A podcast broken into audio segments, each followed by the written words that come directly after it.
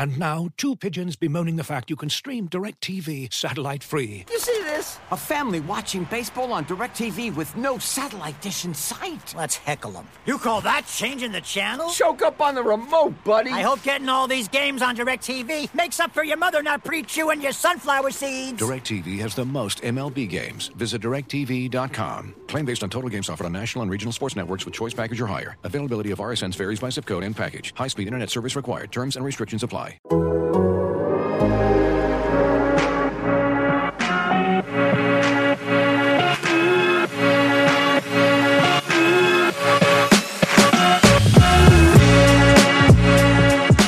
what's going on? Welcome back to Spin Rate, the Athletics Toronto Blue Jays podcast. My name is Drew Fairservice, and yes, we are here talking about your Toronto Blue Jays coming off a long overdue blowout. Speaking of long overdue, we do the show twice a week. We talk about the Blue Jays once a week. Me and Caitlin McGrath, who covers the Blue Jays for The Athletic. You can read everything she writes at The Athletic. At, if you head over to theathletic.com slash spin rate, sign up, give you a tidy deal. You can let them know that we sent you and we're off and running. And then another time a week, the other time, later in the week, me and Ricky Romero, former Blue Jays starter, former All Star, talk about the Toronto Blue Jays. And Ricky joins me today. Ricky, how are you? I'm doing great. Um, felt good to finally see that Blue Jay offense wake up this this past series or past game. It was one game. I'm not gonna get my hopes up because they got another tough pitcher tonight, so that should be fun. I know how much you like Ohtani, so I'm looking forward to uh, digging into this series and Cincinnati series, the St. Louis series. Blue Jays hopefully hit their stride. Well, you, Caitlin and I talked about this a little bit on the weekend, and and it's one of those things where they took two or three from from St. Louis, sorry, four from Cincinnati. Felt like a little bit of a letdown somehow, even though they took two of three. Everyone's looking for the sweep. They come out, they they can't win on this Sunday. So we'll talk about the Danny Jansen game.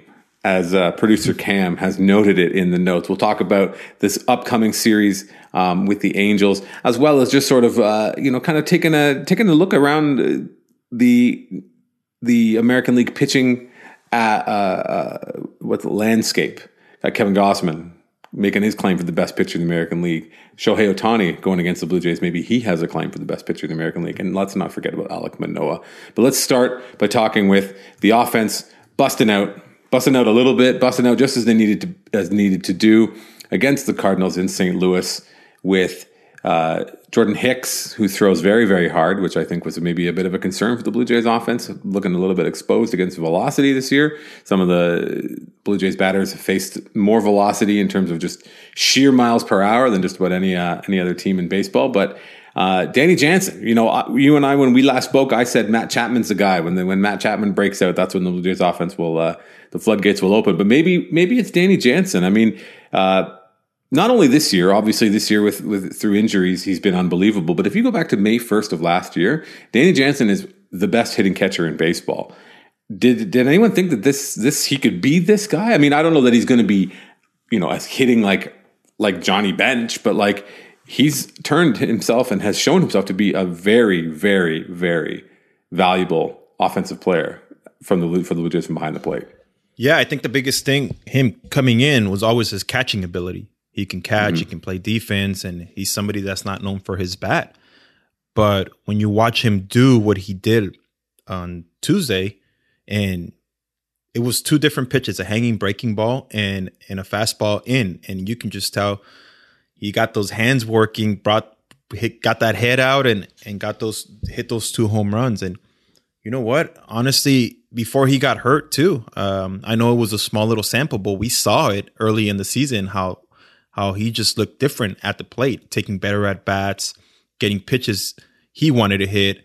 And and almost when he went down, you're like, oh man, they're they're they're gonna they're actually gonna miss him because he's a guy that that that looks like he was in for a breakout year. And and obviously that set him back a little bit. And then he comes back and he's and he's right where he left off after uh, before he got injured. Um, and the biggest thing I, I love the no batting glove look too, man. Like he goes out there and he just grabs that bat and hey, let's go. And I had a chance to to have him on my other podcast and just speaking to him and and the work that he was uh putting in and you can just tell. I mean, he's he's a hard working, dedicated guy, a guy that worries more about the about his pitching staff. I feel like that you're just like, all right, just go out there and handle the staff.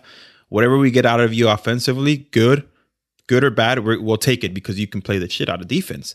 But hey, man, if you're getting a good stick too and a threat in that lineup, again, it makes this lineup that much better. And like you mentioned, we've been waiting for Matt Chapman to break out and man, does that guy like does he have a little dark cloud over him right now or something? because it just seems like like you mentioned, we talked about this last week. He's hitting the ball hard, but it's just he's not finding the holes that that that you expect him to hit. Um, but yeah, I mean, when him having that lineup again, if you if you add a Danny Jansen with power, it makes this lineup that much better. I wonder if if there's something to the difference of sort of the approach between Danny Jansen and Matt Chapman right now. I think if you think back to Matt Chapman's home runs in particular, they've come um, a lot of them to the middle of the park. He's hitting the ball to the big part of the ballpark, and I mean, when he really gets them, then it doesn't matter where he hits them; they're going out. I mean, he's hit a few up into that under that big Budweiser sign and like left center field, and and had some to dead center field. But those are also, he, you know, the ones that he's getting pretty good, but they're falling on the, you know, just on the warning track are still to that big part of the ballpark where Danny Jansen, I think, and, and, maybe I'm, maybe I'm going crazy here. Uh, I think I've seen a few other people note this as well, that he seems like he's, um, just sort of given up the pretense of like, oh, I'm going to use the whole field. And he's just like, you know what? I'm just going to pull the shit out pull. of the baseball. like, whatever, let's go, pull crazy and yeah. uh, and and I think it's working for him. He's he's using the opposite field, uh, you know, a lot less than he than he had. Uh, he's definitely. I mean, last year in particular, he went nuts with the with the pull stuff. But like, you know, why not? You know, go what? lean in. You know, barrel the baseball and try to yank it down the line. The way this lineup is set up, Drew, a guy like Danny Jansen is gonna see fastballs, so mm. he has to be ready. And if that's his approach to approaching a pitcher and saying, you know what they're going to come at me with heaters. I'm just going to swing and and like you mentioned, pull, pull, pull, and and get to that heater because he is going to see those type of pitches when you're when you're looking at the bottom of the lineup. You're like, okay, I've just pitched around Matt Chapman because I know who Matt Chapman is and what he's capable of, and now I got to face Danny Jansen.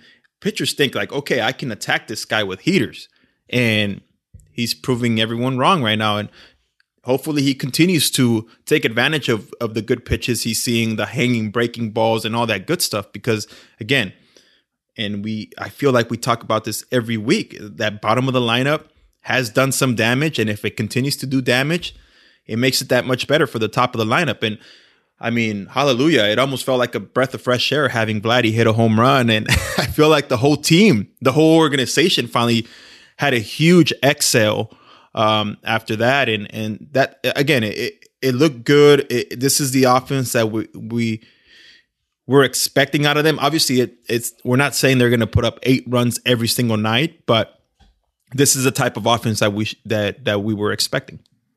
Okay, now I'm going to throw cold water. You've done my my job here for me by by transitioning us. So while it was obviously so great for Blue Jays fans to see Danny Jansen go off like that, to see Vlad you know, do what he has not done as much this year, which is like just do damage on bad on mistakes. You know, I I I was looking at on on Baseball Savant. They kind of break it down in terms of your run value in term uh, in terms of by pitch the pitches that are in the heart of the plate, pitches that are on the what they call like the shadow, so like fifty percent strike, fifty percent ball. And then there's you know uh, pitches that are thrown like waste pitches and and or whatever. Uh, anyway, there's four different categories. So what I've seen is is that Vlad is not doing as much damage with stuff thrown in the strike zone this year as he has in the past. So it's good to see him be able to capitalize on those mistakes, really to to pound a ball, to hit it in the air. Which has obviously been a big concern of his this year, and I know Mike Petriello of uh, of MLB.com wrote an interesting about the book on Vladimir Guerrero Jr. But my my thing, my question is a bigger question, and it's something that while we don't want to diminish the the, the running the out, outburst, the eight run outburst, but I have a I have a bit of a concern that the Blue Jays are too right handed. That something we've talked about in, over the last couple of years mm-hmm. that it makes them vulnerable against relief pitchers in particular because so many teams have big, like you look at the Yankees bullpen just one big ass, hard throwing right hander after another.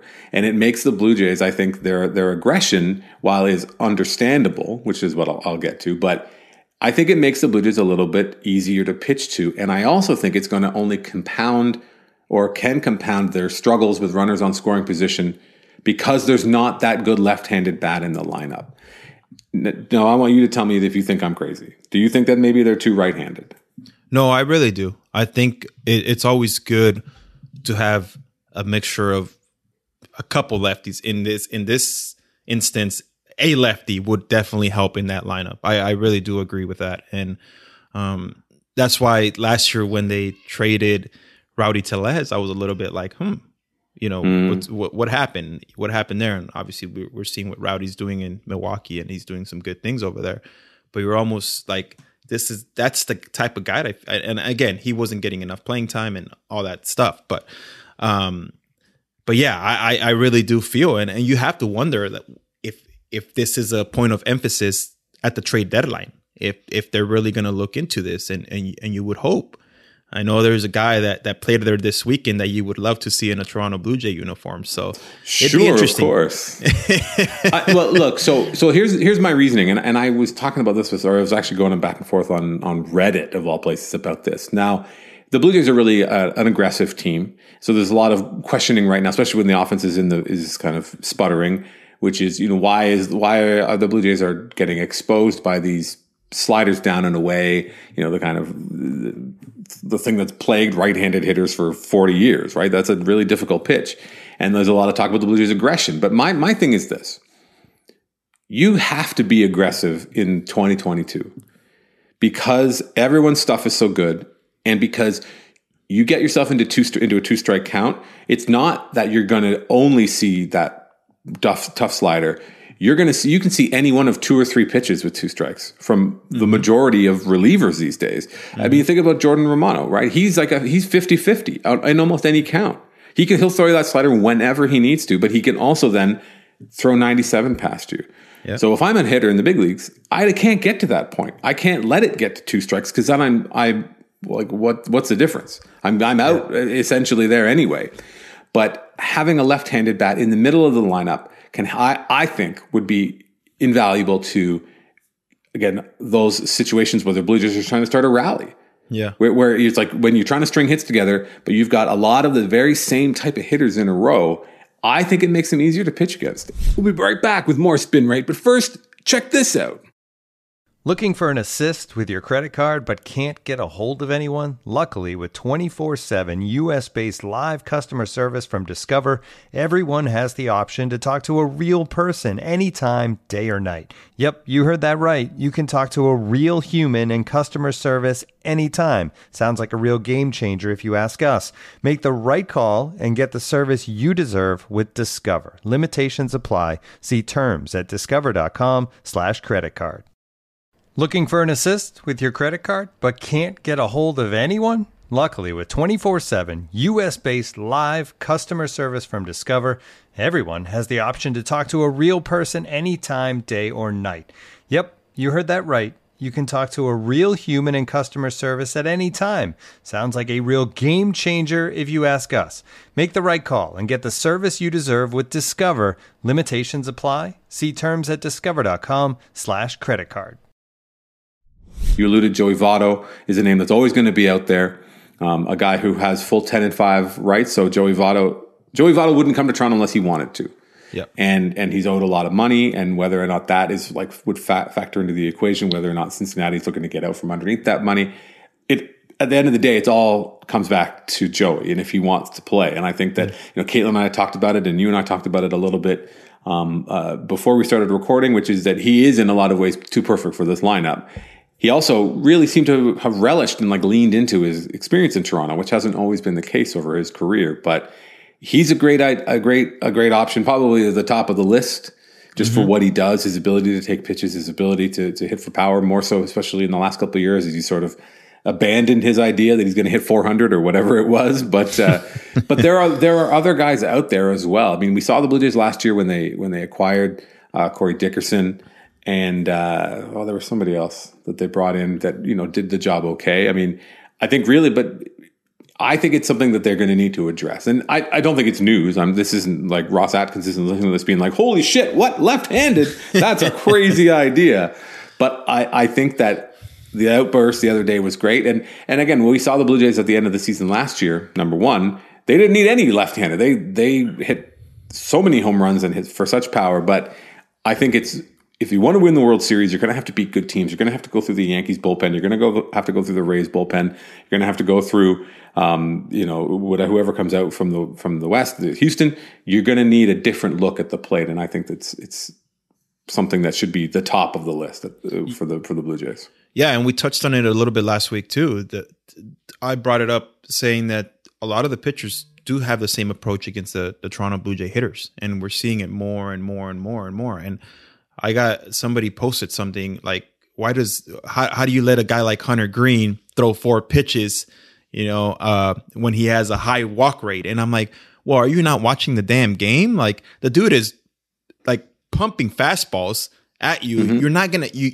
like you mentioned, you don't want to sit there and and be like, all right, I I'm gonna wait him out because he walks guys. Um, this ain't mm-hmm. little league. The pitch count stuff is this is this is that's little league shit. Like, oh, let's get his pitch count up. Like that's that just doesn't work in the big leagues. Mm-hmm. And mm-hmm. if you if you wait a guy out and and next thing you know you're 0-2 and he's throwing 101 and he's got a 87 mile per hour slider, you know you're you're caught in between. So you don't like you mentioned, you don't want to get to that point. That's why guys are being aggressive early in the count because the pitchers are that good nowadays. And and and they're coming after after you guys. And honestly let, we've talked about this a lot. The blue jays hitters have a huge huge target on their back. Everyone knows how hyped up this team was.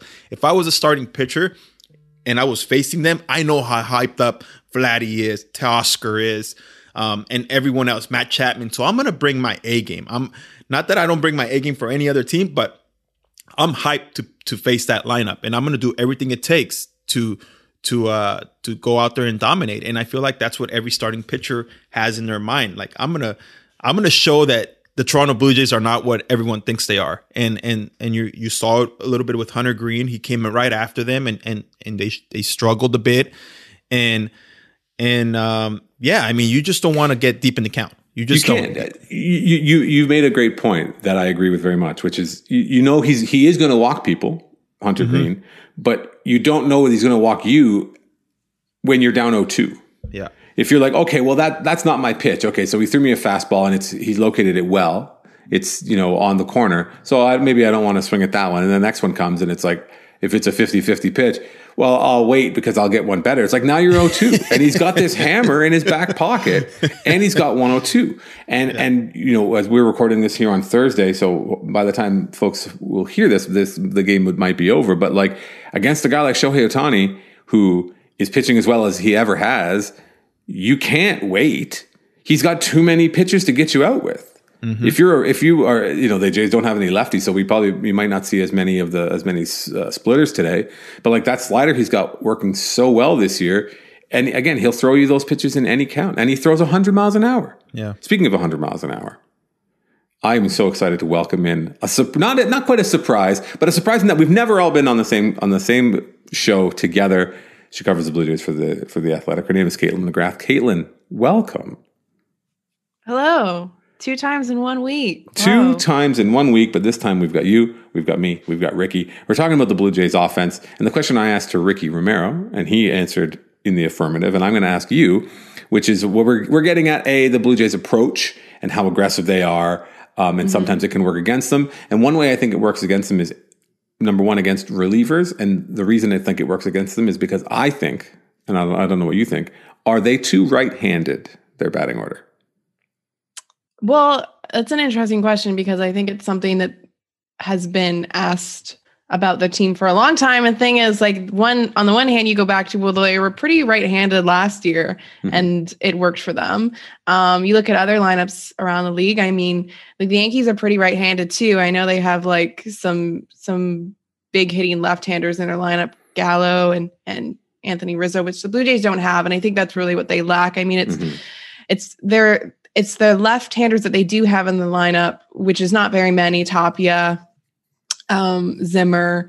Uh, like they don't add much pop to the lineup, and I think that's an issue. And they and it's not much of a threat. And even if you throw in Cavan Biggio at some point, whether he's going to come back soon or I would expect soon ish. He's been playing quite a bit with Buffalo, um, and he's doing the things that he typically does well. But even if you insert him back in the lineup, again, like the threat is not so much power with him. It's like, yeah, he can put up a good at bat. He usually sees a lot of pitches, and that's a good thing. Uh, it's a different look for pitchers with him in there. But again, it's not that threat that say the Yankees have when they're they have Anthony Rizzo or they have uh, Joey Gallo. And so, is a left-handed bat something I like, you know, on the one hand, it's somewhat of a simplification. I don't think one left-handed bat would suddenly solve all the Blue Jays' offensive troubles, right? Like it's mm-hmm. goes deeper than that right now.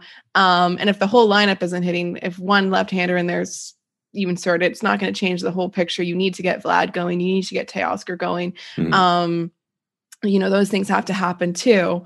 Um, but obviously, like how it's unfolded the first six weeks of the year, I think if you had to circle what are some big needs at the trade deadline, I would put a big left handed bat, maybe 1A and a swing and miss reliever 1B. I think um, number one, the point about the Yankees is a great one because when I was looking at this stuff yesterday, because I was I was comparing the Blue Jays and the White Sox. The White Sox mm-hmm. are very much like the Blue Jays; they're kind of treading water. They have a ton of really good right-handed batters, um, but they are they're the only team that's been that is worse than the Blue Jays with left-handed batters against right-handed pitchers, which is to, mm-hmm. to your point, which is that like the White Sox, the Blue Jays have got nothing from their lefties. You know, Zack Collins had a good week. And it was like, it felt like a godsend. It was like, this is exactly what they need. And I think that that's the, the issue is that Cavan Biggio is left-handed and Cavan Biggio does do things well, but you cannot hit him in the middle of the lineup. You can't. He's ill suited for that role. He's good as a number eight or number nine, right? To kind of turn the lineup over yeah. And and get get guys going at the top. And again, as I've said a hundred times, he's a really good base runner too. So having him in that spot is really beneficial. But the Blue Jays need someone to hit in the middle of their order that's left-handed. And Anthony Rizzo does that job beautifully for the cursed Yankees. He takes advantage of the of the of the ballpark, but he's Anthony Rizzo. He sees tons of pitches. He he has good at bats. He's not afraid to punch the ball to left field when he needs to. Joey Gallo is a very different kind of guy, but obviously Joe, Joey Gallo is a is a threat at any time and in, in any count to hit the ball to the fucking moon. And the Blue Jays don't have that. They they don't have that, and they they really need it. And and again, I think it makes them vulnerable against good teams. And you know, the Blue Jays offense is so stacked that when everybody's going great, you take your chances. You know what? I don't. I don't care. I'll, I'll, I'll take my chances against any you know relief corps in the league. But when it's not that, you've put a lot of pressure on guys who are free swinging, guys who are uh, who are then getting overmatched or in in tough against tough against tough batters, and and it doesn't always work. And you know, if we think back to to what happened in September, um, if we're all being honest, we're all friends here. The Blue Jays beat the living snot out of the Orioles and maybe kind of helped to push some of those numbers up a little bit. Again, not I, as we've said, I don't take anything away from any of the, the guys on the team, and they can all hit. Right, they're all great hitters. The the Gurriel, Hernandez, you know, Vlad Guerrero, George Springer. Like you know, that's five very very good right-handed hitters. A left-handed guy would be nice. Maybe remember when we stuck with Jose Ramirez? That would have been nice. but but I, I, don't know, Ricky. I saw you kind of no. nodding along. Like you know, Cavan Biggio does things that are valuable, but again, I just don't think that he's the guy that's going to help to unlock this offense. No, and, and to Caitlin's point, it, it's true. This lineup is going to be ran by by a Vladdy Guerrero and a Teoscar Hernandez. They need to get going, and the problem really hasn't been. Uh, yes, they've struggled uh, to hit, but the biggest the biggest problem has been runners in scoring position because they're getting the runners there. They're just mm-hmm. not bringing them in. And and when you do that and and you continue to struggle at there, it just puts more pressure on a starting pitcher to to go out there and and put up zeros, put up zeros, put up zeros, and that's not sustainable over 162 games. There's going to be a point where the pitching staff hits a little bit of a bump, and the and the offense is going to be there picking them up. But right now, the issue hasn't really been. Yeah, would a left-handed bat look great? Absolutely, but it's producing with runners in scoring position right now where they're hurting, and it all falls because the bottom of the lineup. We've seen Espinal and and and and the great job he's done at the bottom of the lineup. It's it's the the middle top middle part of the lineup that has struggled with runners in scoring position. Sandy Espinal, he is the top of the Yeah. order now. Yeah, I guess yeah. they moved him up. Which again, shout out to him and and and uh, you know Charlie Montoyo for all of the criticism and questions that have come his way. I'm not afraid to, to change things up. I'm Not afraid to to reward a guy who's had a great season and has is a um is a, is a tough at bat and a guy a guy who uses the whole field. Not exactly going to going to knock the cover off the ball or hit the ball to the moon as I suggested that Joey Gallo, who the Blue Jays obviously should have traded for last year when I when Caitlin, it wasn't even me, it was Caitlin who was Yeah, really it saying was all this. me. That's Caitlin's point. It was all you. Um, but you know, Ricky, let's let's let's move on. And you made a good point, which is that the offense is the pitching is is going to hit a bit of a speed bump. But maybe what if I presuppose that it isn't because the Blue Jays starting rotation is ridiculous. And the question now I will ask is: Is perhaps Kevin Gausman the best starting pitcher in the American League? Well, there's a big fe- there's a big fella in that rotation uh, that goes by the name of Alek Manoah. That'll that's definitely giving him a run for his money. Uh, is he one of the top pitchers in the American League? Absolutely. Is he the best? Ah, I don't know yet, but obviously he's he's gone out there and he's he's the he's been as good as advertised. Again, a guy who was let go by the Baltimore Orioles, bounced around a little bit through Atlanta, and then went to San Francisco, found himself, and then parlayed that into a huge contract with Toronto Blue Jays, and we're we're we're seeing it. I mean, he's fun to watch when you go out there and the way he's attacking hitters, and even his last start, he he walked a few guys, and I felt like the. The, the the commentators were like, "Whoa, this is the first time he's walked back to back guys, and I don't know how long." And I'm like, Jesus, if that's a bad start for him, can you imagine how good he's really been? And he has been really, really good. But um, it's a it's a big luxury when you're able to say you have Kevin Gausman, Alek Manoah in the same rotation, and don't forget about the rest of the other guys. But those two top guys have definitely led this rotation really, really well. Well, then The one thing I'll say before before I go over to you, Caitlin, is Okay. is you talk about the uh, or what I, well, you talk about I talk about that that uh 50-50 where where if you get to two strikes with Kevin Gausman, you don't know what you're going to get. You can't you uh, he's another guy you have to be aggressive against because he has that that splitter is always there, but it's also so is 97 right? So you you you can't you can't sit on one. So if you can't be aggressive you, you, as a hitter want to be aggressive early in the count. So he knows that. So he's going to be able to to get ahead and then and then you're doomed. But i don't know caitlin what do you think? Is is the is the battle for the best pitcher in the american league within the blue jays rotation itself? Maybe. Um, obviously it's early. Uh, like the numbers really like Kevin Gausman right now, or specifically the Fangraphs numbers and like the way they, the way they determine um, their war. Like he is one win um, ahead of even the next best um, starting pitcher right now. Like he's at two point seven um, war, and the next best is at like one point seven. So um, that just shows you that some numbers really like Kevin Gausman. Um, I think it's FIP that likes him, right? I he's got a really, really low FIP. Um, So I'll, I'll for the benefit of the folks who may not know, so Yeah.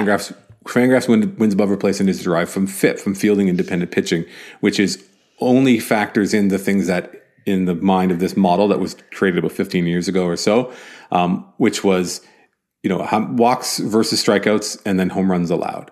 So if you if you do what Kevin Gausman has done, which is you don't walk anybody and you don't give up any home runs, your FIP is going to be really really good.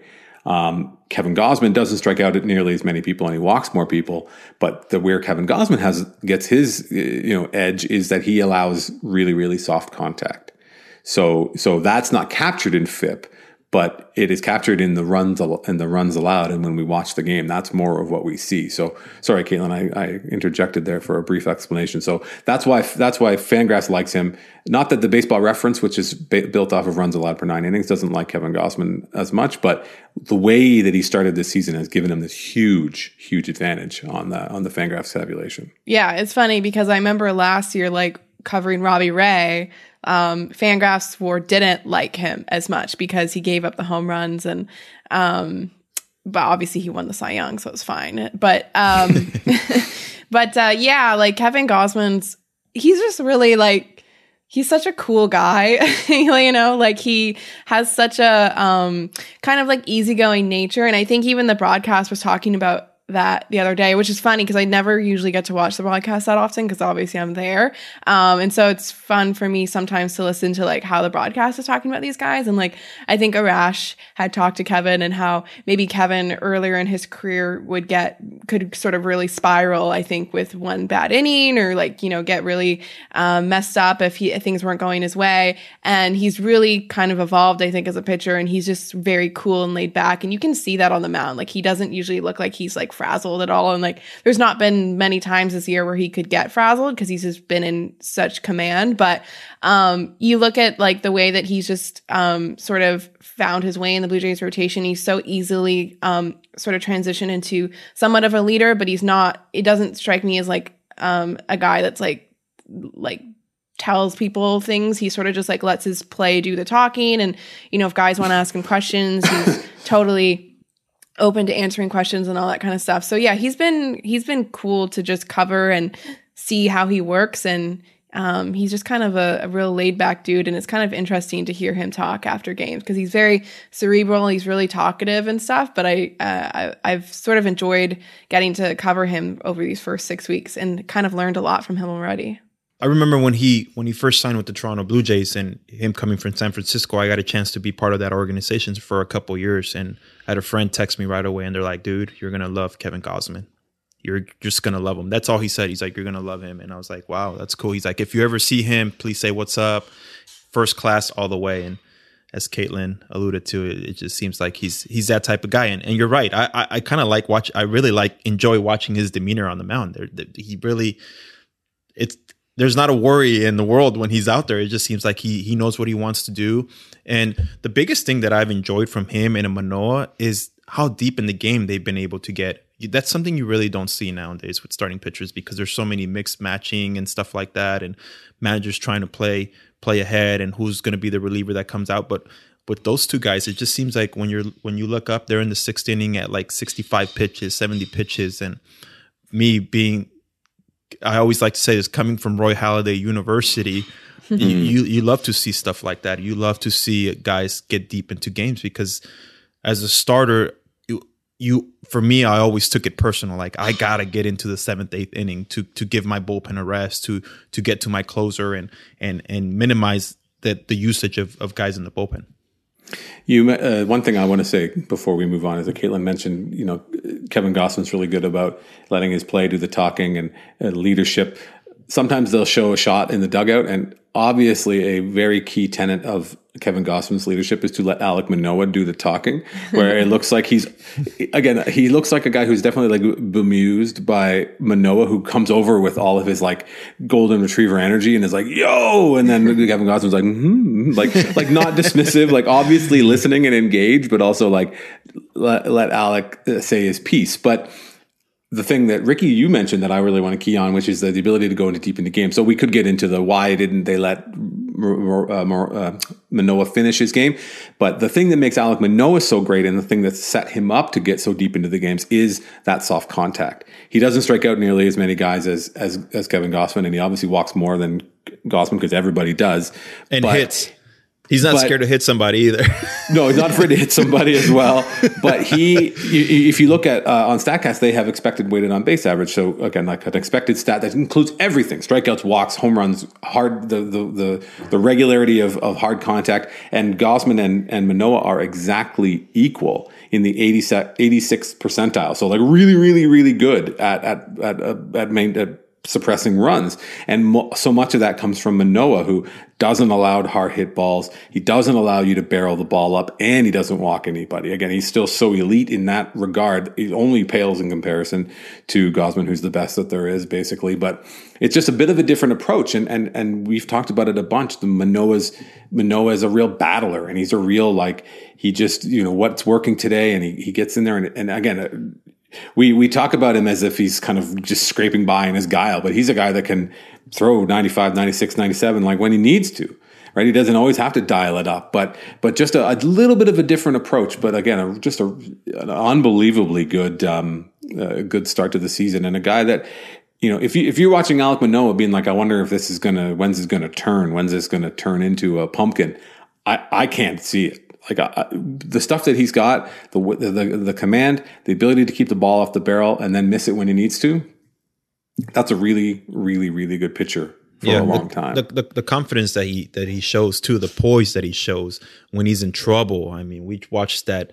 What was it? Bases loaded jam that he got in, and it's like it was like nothing. He jammed he jammed Tommy Pham and an absolute saw job, and and he did what he had to do, and just he he goes out there again. He goes out there every fifth day, and you're just like, okay, is is this the day that he's gonna give up, you know, a few runs here and there? And but no, he's just going out there, and he's so confident in himself, and that's that's that's probably ninety percent of pitching. When you're that confident and you know you're the man, and you know you got to go out there and, and do what you got to do.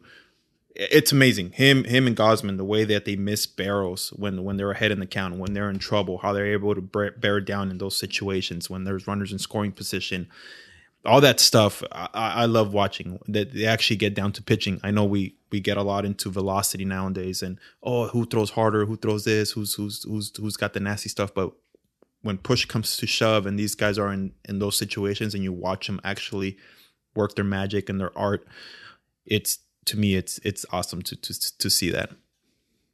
Yeah, and I think another thing with Alek that gives you confidence is like some of the teams that he's most dominant against are the AL East, and they're the teams that have seen him the most. Like, you know, there, there's been opportunity for other teams to get a book on him, and consistently he pitches well against the Yankees. He pitches well against the Rays. Like, he pitches well against Boston. Like, they haven't played Baltimore yet, but like, I assume he'll pitch well against them too. Spoiler Um, alert, he's going to be fine. well isn't, Yeah. isn't that is, isn't that the one team he he got hit around pretty bad last year i mean that's Uh, the well, one that team was, i think Well, Robbie Ray got hit by the Baltimore Orioles Yeah. um oh, quite a bit. I can't remember Alek exactly what his starts were like, but Baltimore actually hit the Blue Jays pretty well, honestly, last year. Like they and they they're, They're not a bad they're, they're not a offensive bad team. offensive team. It's been the pitching that's been the issue for them. Um, but yeah, like the thing with Alek has always been like he's well aware that guys are going to start to get him get to know him better and that's the thing with him is he works really hard. Like he's he's confident um and he's sure in himself but he also puts in a lot of work to get better and to make sure that he's not predictable out there that that he's one step ahead of the hitters too. So that's also a lot of work goes into who he's been and and where he's still going in his career. Yeah, we. Uh, I, I actually sh- we sh- we were messaging not long ago, and that like Caitlin mentioned, one of the things he he said, he's like, it's been a super fun pr- uh, processing and growing and learning in this game, and that just show you who shows you who he is. He's not a guy that's going to be complacent in where he is now. He just wants to continue to learn. And I said, that's the key, man. You continue to do that, you're gonna you're off to great things in this game. And the moment you stop learning in this game, is this this game will bite you in the ass. Uh, I'd also I don't know if you knew this about him. He's very big. Um, when they showed when they showed him when he came out of that start, it looked like he was pleading his case with Pete Walker and, Oh, I and thought he- Charlie Montoyo. it almost- like it- Pete Walker is a big dude, and he is like absolutely towering over him. Meanwhile, making Charlie Montoyo look like he's like leading his elderly grandfather around somewhere. Like it, I felt like he was going to pick up. Charlie and just like put him aside and be like, Charlie, let me just handle this. I got it. I got the ninth. More spin rate coming up right after these words from our sponsors. And now, two pigeons bemoaning the fact you can stream DirecTV satellite free. You see this? A family watching baseball on DirecTV with no satellite dish in sight. Let's heckle them. You call that changing the channel? Choke up on the remote, buddy. I hope getting all these games on DirecTV makes up for your mother not pre-chewing your sunflower seeds. DirecTV has the most MLB games. Visit DirecTV.com. Claim based on total games offered on national and regional sports networks with choice package or higher. Availability of RSNs varies by zip code and package. High speed internet service required. Terms and restrictions apply. As you've probably heard by now, we've teamed up with BetMGM this season. We'll be using BetMGM lines to make all of our picks, and we'll have special offers for our listeners each week. If you haven't signed up for BetMGM yet, use bonus code The Athletic, and you'll get a one-year subscription to The Athletic, plus up to a fifteen hundred dollar first bet offer on your first wager with BetMGM. Here's how it works. Download the BetMGM app and sign up using bonus code The Athletic. Make your first deposit of at least $10. Place your first bet on any game and claim your voucher for a one year subscription to The Athletic. See BetMGM.com for terms. U.S. promotional offers not available in D.C., Mississippi, New York, Nevada, Ontario, or Puerto Rico. Gambling problem? Call 1-800-GAMBLER. Available in the U.S. Call 877-8-HOPE-NY or text HOPE-NY 467-369 in New York. Call 1-800-NEXT-STEP in Arizona. 1-800-327-5050 in Massachusetts. 1-800-BETS-OFF in Iowa. 1-800-270-7117 for confidential help in Michigan. 1-800-981-0023 in Puerto Rico. First bet offer for new customers only in partnership with Kansas Crossing Casino and Hotel. Don't forget, if you haven't signed up for BetMGM yet, use bonus code The Athletic, and you'll get a one-year subscription to The Athletic, plus up to a fifteen hundred dollar first bet offer on your first wager. One last thing that we could talk about uh, again before we take a quick look ahead to the Angels. Uh, Caitlin, you mentioned it uh, in, in, your own personal shopping list that you're going to do on behalf of Ross Atkins, which was a swing and miss reliever. So we're talking about taking some of the pressure off the bullpen um, with with these deep uh, and, and excellent starts that are coming from Alek Manoah um, and Kevin Gausman. But at the same time, there is so a definite need for some somebody in the bullpen. I think we saw that in the first game against St. Louis when um, the three run batter kind of came up and and and caught the Blue Jays a little bit. Maybe Charlie Montoyo getting a little bit cute uh, with going for the platoon advantage. Uh, that put them in a in an unfortunate situation. But when you talk about so what is it about swing and miss, Caitlin, that you think the Blue Jays need in the bullpen? Well, it's it's funny because the Blue Jays, I think we know, have faced a lot of um, top velocity this year, like the way their schedule has been, and it's really it's kind of funny that like consistently the Blue Jays hitters are out there facing like just guy after guy after guy that is throwing a hundred, and then of course like they call their bullpen and it's like you know it was Adam Cimber throwing like a frisbee up there, and it's like when are the Blue Jays going to face some guys like in their bullpen? But anyway. um uh, yeah, the swing and miss um, is something that was actually talked about like not so long ago with Ross Atkins. Like someone asked him about it, um, and it's interesting. I think they're kind of aware that they're not getting the swing and miss that they did even last year, and like it's mostly the same guys. Like they, um, if anything, they added a guy they thought would get more in swing and miss from, and they're not getting that from Yimi Garcia. Um, but the the thing is, part of the answer to the question that Ross was asked was he was saying they they hope they can get more swing and miss out of who they already have. Whether that's again like trying to get more from Garcia, whether it's um, I mean maybe not that Tim Mayza is specifically a swing and miss guy. Um, he does work a lot with contact, but he can strike guys out, obviously, too. Um, maybe it's like a Trevor Richards trying to get more swing and miss from him. He's a guy that can th- get a lot of strikeouts.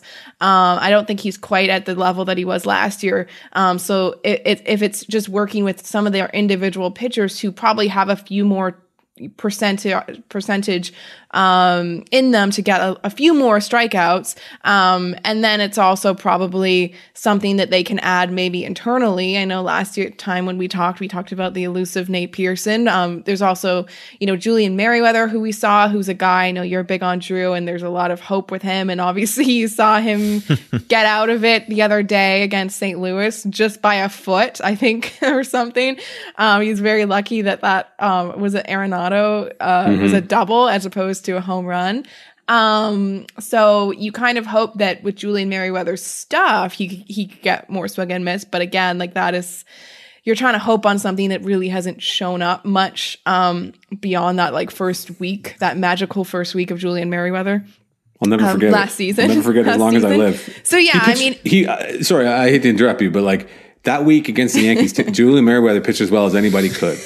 Like he, when he he he struck out Aaron Hicks in a way that was like Hicks didn't even shouldn't even have brought the bat to the plate. Like he had no hope. He had no hope. He was dotting like 99 and then throwing that insane changeup. Sorry, I I'll, I can't get over it. Like it's like I am, I am, I am Julian pilled. Uh, that's all I can think about is how good Julian Merryweather can be. Yeah. So no. if you could get, if you get some of that, that's great. But mm-hmm. and it's interesting. Like the other thing is that in the organization, I think they're sort of um, developing guys to have more swing and miss. So I think it's coming. There was also obviously that start in Dunedin a couple weeks ago where they struck out 24 of 27 against the Yankees.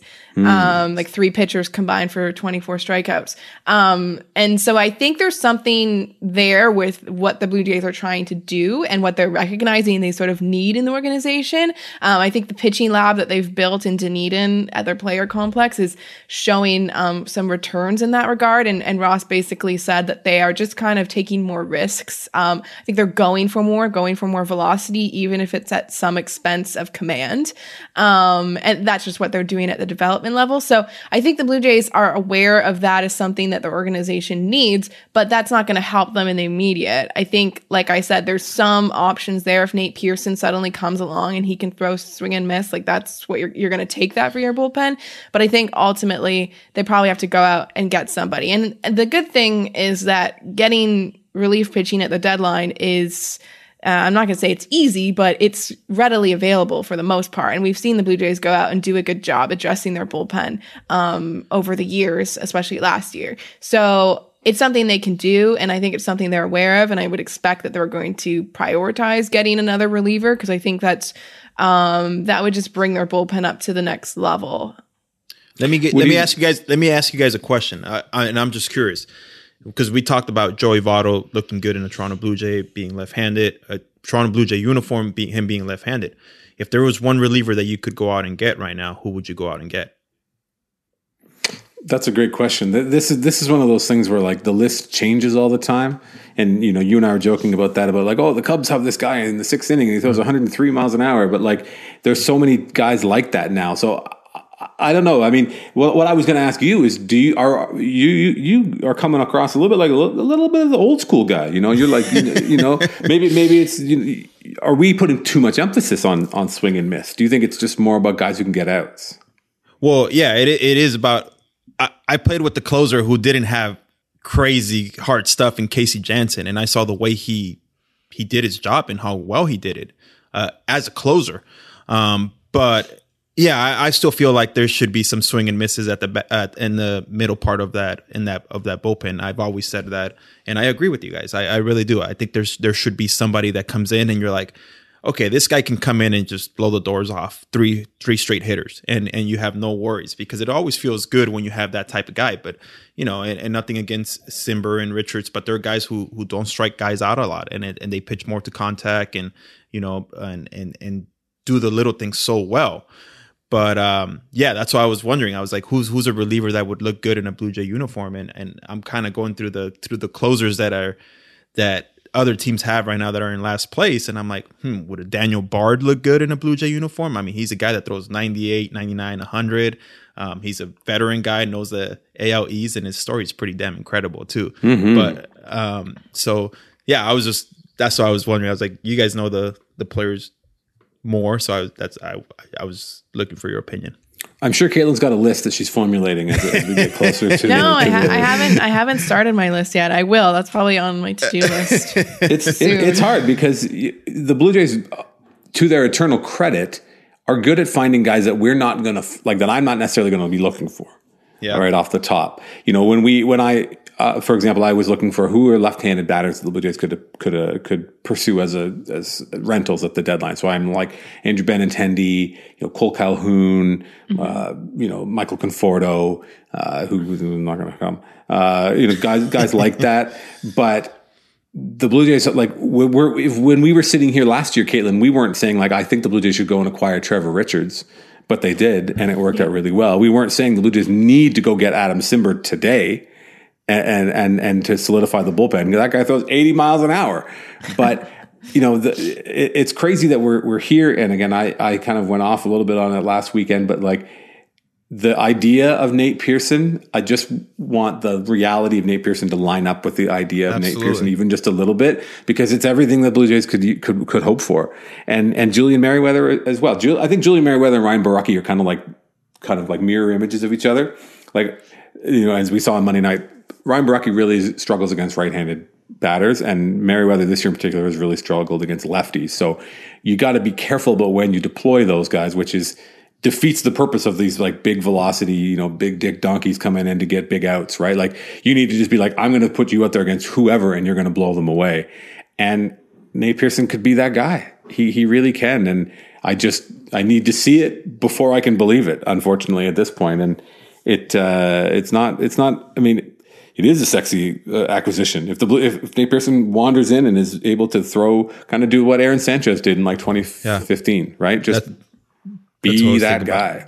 That's you thinking about that about. too? Yeah, yeah. I mean, yeah. he's a guy that can honestly come in and and be a huge asset out of the bullpen. And he's got great stuff. We've seen it. We've seen his good stuff, and and you hope that he comes back and is able to help, you know, whether it's a starter or as a reliever. Um, but right now it looks like he'd be a, a reliever with the staff they got going.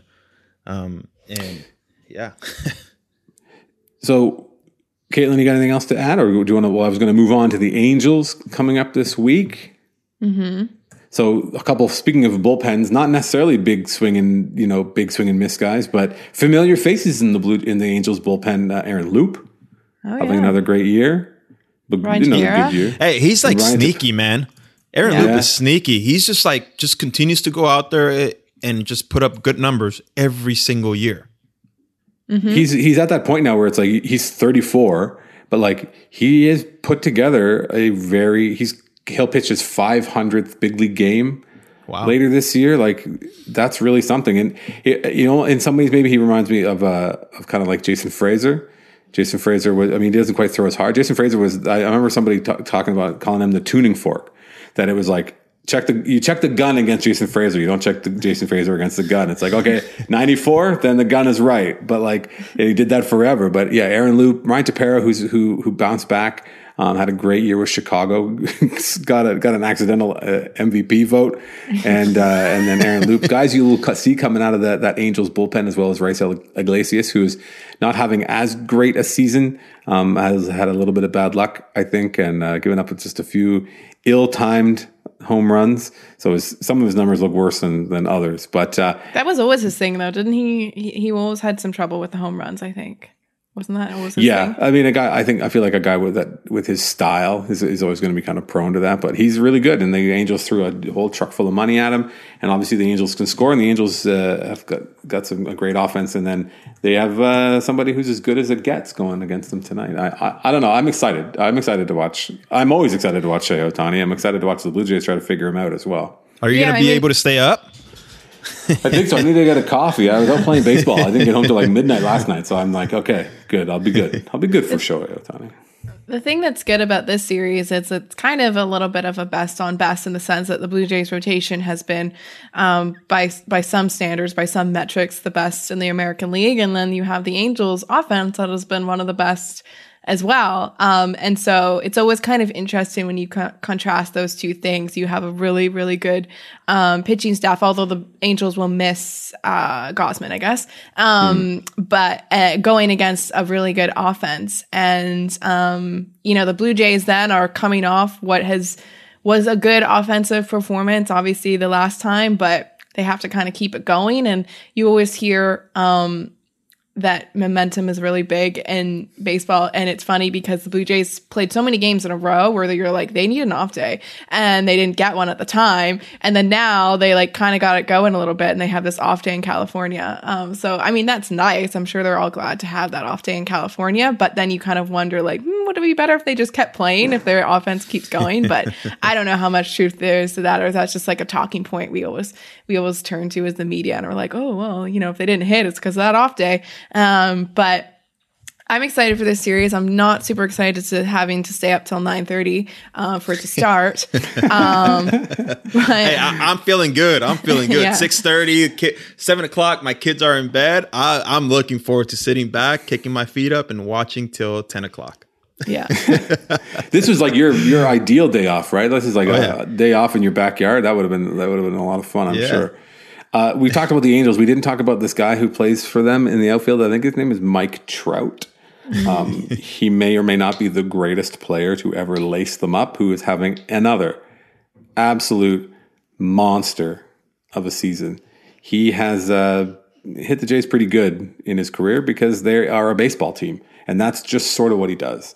So always fun to watch the Jays against the best, as Caitlin said, and the Angels are playing really well. Finally, after like ten years, they're playing well, and they've got you know just the human highlight reel himself on the mound. So I hope I know I'm going to enjoy it. I hope you two enjoy it, Caitlin. I hope you are able. And you and you got to get up early to watch tennis. This is like a this is a tough week for you. I know. Well, I haven't really been getting. It's on in the background. You can see. Um, Mm-hmm. I haven't really been getting up early. Um, I tend to like take it easy for the first week of a major because it's like the early rounds, and I'll be alerted if there's an upset and I need to like you know get up for it or something. But Uh, I tend to save myself for the second week of a major because that's when all the, that's when it really starts to matter.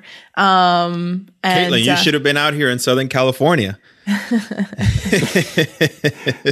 Playing tennis all year round. Living the life. Yeah, I'm not All a very right. good tennis player. Actually, I'm actually No? not good at all. I just like to watch. Um, I'm not a good, very good baseball player, and yet here we are. yeah. All right, that does it for this episode of Spin Rate. Thank you, Caitlin, for joining us. Thank the you for full having me. gang here. Caitlin, thank you for joining us. Ricky, thank you as always for taking the Absolutely. time out of your morning to join us. you get to go out and like have a whole day. We'll be back next week talking more about your Toronto Blue Jays on